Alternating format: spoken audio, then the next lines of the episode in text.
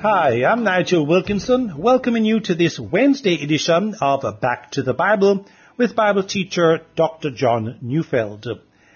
Today, as we continue our series in the Psalms called To the King, let's turn in our Bibles to Psalm 147 verses 10 through to 20 as Dr. Neufeld brings us a message titled In Praise of the Deeds of Our God.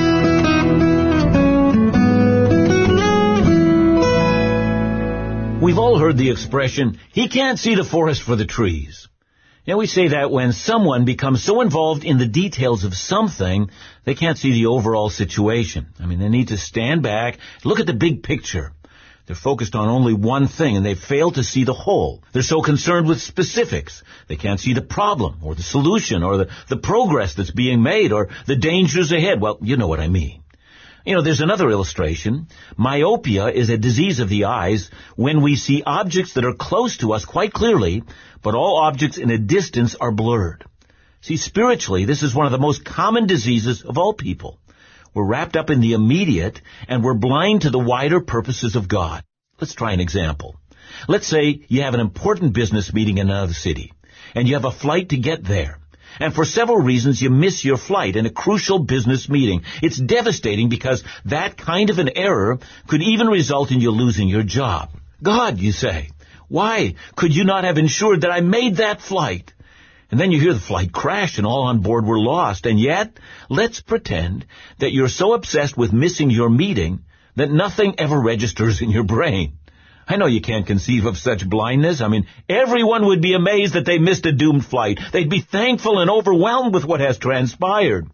But imagine someone like that who can't see the forest for the trees. The trees are, maybe it was their secretary who messed up making arrangements, and for that, they are angry. Now, there are some of us who suffer from this malaise all the time. And what I mean is this. We're concerned with our problems, or we're overwhelmed with our sorrows. We're in anguish in our pain, without any sense that there is a sovereign God who does all things both for His glory and for our long-term good. You know, Paul speaks of this thing in 2 Corinthians 4:17, where he says, "For this light momentary affliction is preparing for us an eternal weight of glory beyond all comparison." You know, just so we don't misunderstand, I mean, Paul is not saying that our sufferings are, as some say, you know, there's nothing to them. If you look at Paul's suffering, there is nothing light about them. And furthermore, the word momentary might also be misunderstood. The sufferings of some believers have gone on for a long time. But, says Paul, in comparison to what lies ahead, this is a small matter. And furthermore, the sufferings of the moment have an eternal purpose which far outweighs the agonies of the moment. Yesterday in our study of Psalm 147, we ended with verses 10 and 11. His delight is not in the strength of the horse, nor his pleasure in the legs of a man, but the Lord takes pleasure in those who fear him, in those who hope in his steadfast love. And there's a truth here to sing about. Look, the psalmist is not saying that on an ancient battlefield, the strength of the well-trained warhorse is of no consequence, or that an athletic, in shape, and capable man of war can't do great damage to the enemy. But there is a truth, there's a grander vision that supersedes the immediate combat on the battlefield, and here it is. God favors those who hope in Him. I mean, let that sink in. And this theme of the grander, deeper truths is at the heart of Psalm 147. This series, in which I will consider both Psalm 147 and Psalm 2, is entitled To the King. It is in praise of our great King who rules over all. And the context of Psalm 147 is that Israel has just come back from her 70 years in exile in Babylon. And how could this suffering have happened? Was it that the Babylonians were just too powerful for them? No, says Psalm 147. History does not move forward by the power of a military, but by the expressed will of God. And so to a people who are aware of the sins of their forefathers, and who are aware of how helpless they must have appeared to their enemies now, this band of Israelite returning exiles needed encouragement. But the psalmist knows what they needed most was a shout of confidence to the king. They needed to look beyond the immediate forest. Jerusalem had been in ruins, with no wall to protect the returning exiles. The enemies of the Jews had been threatening them constantly. Divisions between the rich and poor among the returning exiles had at one point reached a boiling point. And of course, as we see in the book of Nehemiah, which chronicles the history of this time period, these immediate problems needed to be addressed, and they were. But it is possible to be overwhelmed by the enormity of the problems these returning exiles were facing. The problem is that they could see trees in front of them, but they might not see the forest. They saw most clearly the clouds gathered around them, threatening their existence. But they might not see the great sovereign king, the one who rules from on high, the one who orders all things, and the one who says he favors his own people. And that's why Psalm 147 is so important for believers today. All of us face things that do threaten us. Some face those who would want to destroy their reputation. And others see their own sins coming to haunt them. And still others have bills to pay. And it's causing them to lose sleep at night. The Christian teenage high school girl wants to know if her stand for sexual purity might cause ridicule and even cause her to be without friends. Don't you see, even while the threats we face may seem different from that of the returning exiles, and yet, it seems to me that at many points in life, we may feel like we are undone, that we are either in danger of being completely defeated, or that we are already defeated and are now living in exile, or that we are coming out of exile, but we are afraid of what the future holds. And it is for those who are facing great difficulty that the latter part of Psalm 147 is so valuable. It's a cure for myopia. It's an invitation to step back from the ominous trees and see the forest and be encouraged. To the King, to the one who rules all things, give praise. So I'll start now by reading Psalm 147 verses 12 to 14. Praise the Lord, O Jerusalem. Praise your God, O Zion. For he strengthens the bars of your gates. He blesses your children within you. He makes peace in your borders. He fills you with the finest of wheat. Now, as at the beginning of Psalm 147, we again in verse 12 are given a command, but this time it is given to all of Jerusalem. That is, to all the people who have been engaged in the project of rebuilding the walls of the ruined city after the exile. To all of you in that city, the command from God is that you praise your King Yahweh, the God who is your God, the God who exists, the one who made you his people through the covenant that he formed with you. You have a task. If you want to cure your myopia, you will need to praise God. Please notice that something is added in verse 12 that was not there previously. In verse 1, praise was commanded, as it is here in verse 12. Notice also that in verse 7, the people were told to praise God with singing. But now, there's an added command. It is to do this corporately. As a whole people, all of Jerusalem needed to sing together. There's something about corporate praise that's absolutely vital. God intended you to express your confidence in His care as a part of a community. That's because corporate worship inspires a greater degree of confidence in God than individual worship. We're able to see the hope in the person next to us. We're able to witness their victories. We're able to see how God has not only helped them, but all of us together.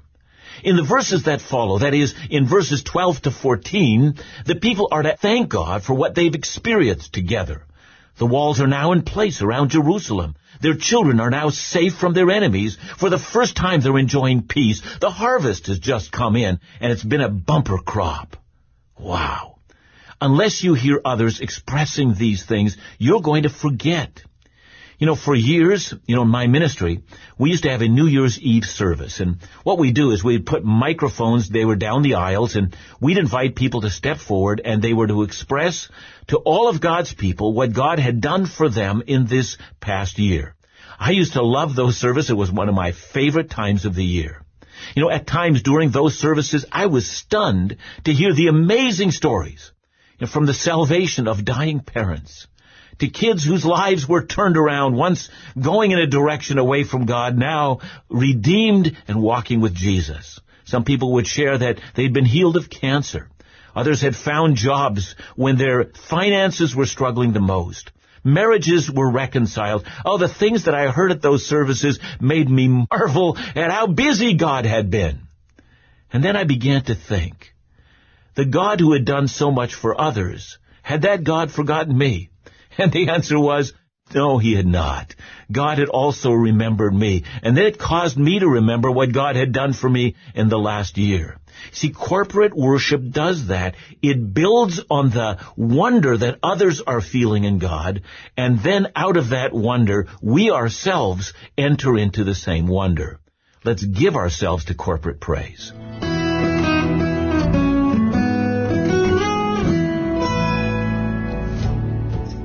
This is Back to the Bible, Bible teaching you can trust.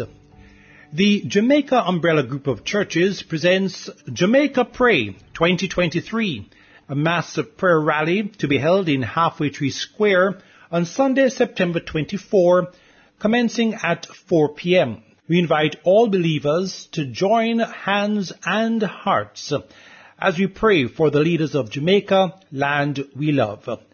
Let us place Jamaica on a righteous path. Let us, God's people, come together, humble ourselves, and pray that God will heal our land. Back to the Bible Jamaica, as a member of the Jamaica Evangelical Alliance, supports this event and encourages as many of us as possible to come out in the national colors of Jamaica as we join hands and hearts and pray for Jamaica, land we love. That's Jamaica Pray 2023, Sunday, September 24, 4 p.m. in Halfway Tree Square. Now, as we get back to the Bible, here once again is Bible teacher Dr. John Neufeld.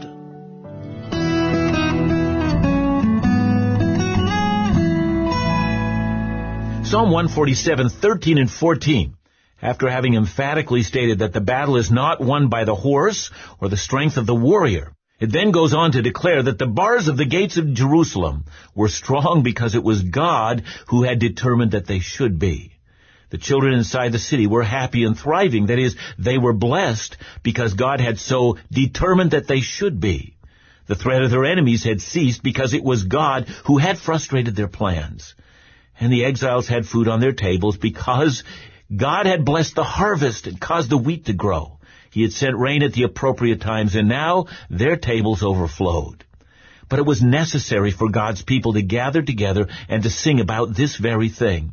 And as God's people sang about these things together, I can almost imagine it. They would have said, oh yeah, that's exactly what's been happening. I, I almost forgot. I was so concerned about my individual problems. I am so thankful that I remembered that my king is on my side and that he is taking care of me.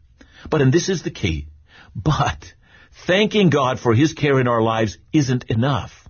You still haven't seen the forest if that's all you do. You have to see a greater reality. And that reality is that the God who takes care of you is powerful enough to take care of all things. And with that in mind, let's now read Psalm 147, 15 to 18. He sends out his command to the earth. His word runs swiftly. He gives snow like wool. He scatters frost like ashes. He hurls down his crystals of ice like crumbs. Who can stand before his cold? He sends out his word and melts them. He makes his wind blow and the waters flow. Ah, yes, it's not just about me and my problems. There's a world out there that God not only cares for, but a world that he directs. Now, several things should catch our attention as we carefully consider these words. Verse 15 says he sends out his command, and the actual Hebrew here is the word davar. And for every Hebrew, thinking of God sending out his word reminded them of the very first chapter in Genesis. When God said, let there be light, he merely had to speak. The God of the Bible is not a sweating deity. Creation is not a task that strains his resources. Rather, creation is easy for God. He merely needs to speak, Davar. And what he says exists. That same theme is carried out through the book of Isaiah. Isaiah 55, 10 and 11. For as the rain and the snow come down from heaven and do not return there, but water the earth, making it bring forth and sprout, giving seed to the sower and bread to the eater, so shall my word be that goes out from my mouth. It shall not return to me empty, but it shall accomplish that which I purpose and shall succeed in the thing for which I sent it. See, Isaiah is saying that if you carefully observe nature, you will learn from it what it is like when God speaks. Rain comes down to the earth. Seeds germinate and are caused to grow. God's speech does that. When God speaks, all things that happen are caused to happen. You know, we've all heard the expression, it's just empty words. Now, says our God, that's the one thing I don't have. Empty words.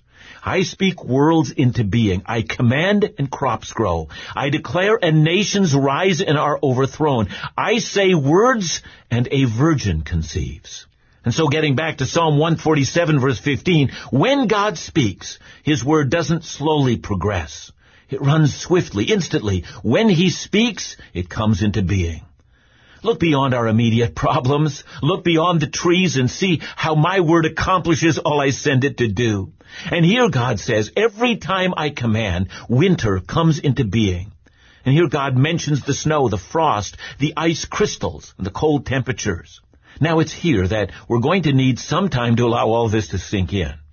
I mean, all of us, when we think of the regular change of seasons, know that this happens because of the angle of the Earth as it rotates around the Sun. And if you happen to live in a cold climate like Canada, this is especially felt the further north you live, the farther away you are from the Sun's rays, it gets fairly cold as Arctic air is felt pushing its way down from the north.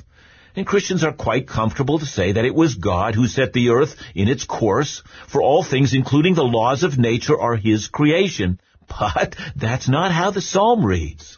Rather, it says that whenever it becomes cold, it is cold because God commanded that it should be cold. He has storehouses of snow, and He sends the snow on every single occasion.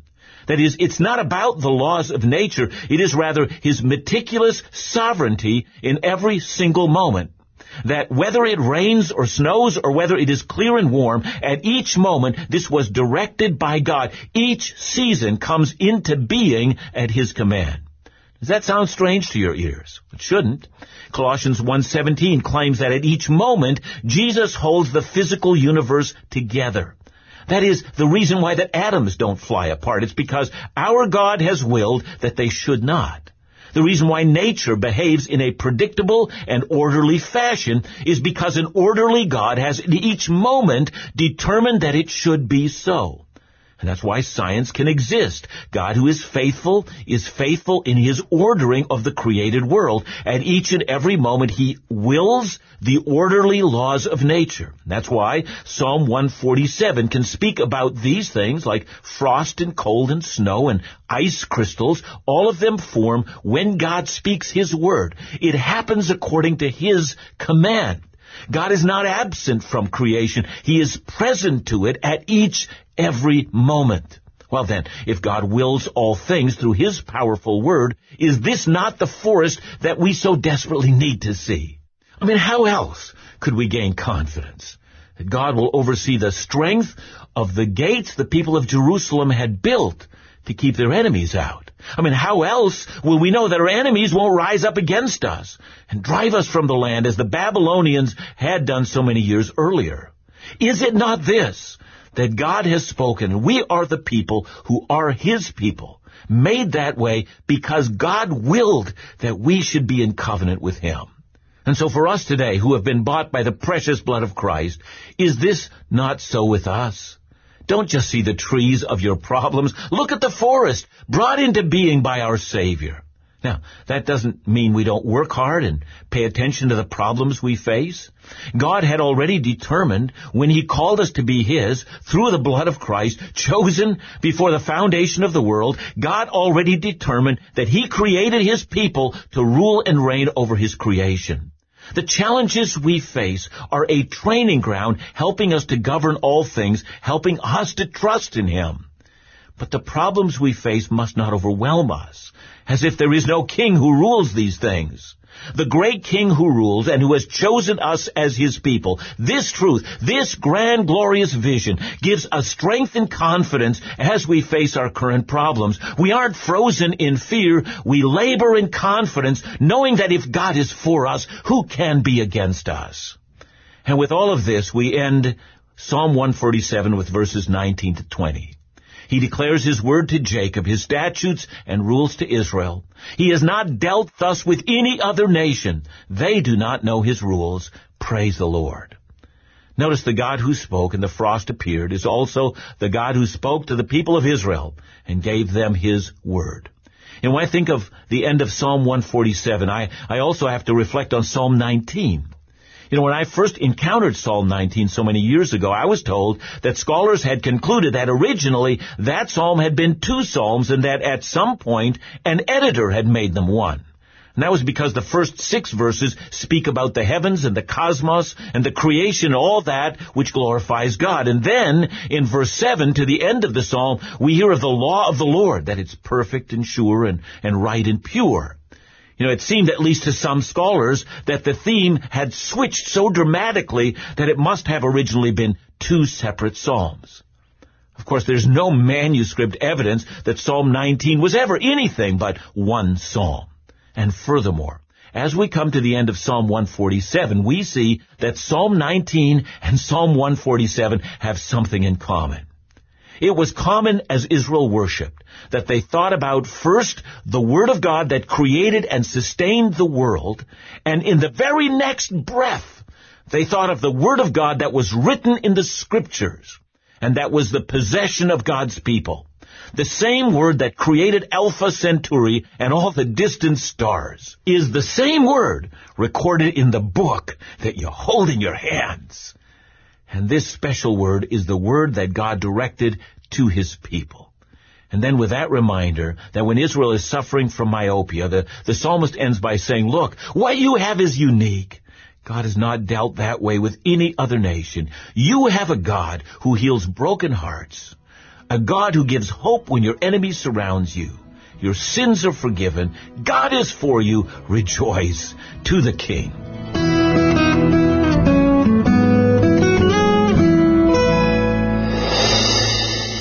Amen. You know, Dr. John, as you were sharing that message, it had me thinking, you know, sometimes we can overlook the fact that God's hand is in everything. Every moment of every day, every portion of nature, everything that takes place. So, if He can do all those things, certainly He cares for me too. Yeah, I mean, just to think at every sunrise in the morning to actually say, that sun rose because God sent His word and commanded the sun to rise. It would not have risen had God decided at this moment He would not make it do so. Just because it's done so for however many years it's done so, uh, doesn't mean that it won't do so tomorrow. I mean, God gives the word and He regularly cares for all of nature, so I know He cares for me. So I think we, in our worship, should be thinking about these things so that we are encouraged and not discouraged so that we see His hand in all things. Amen.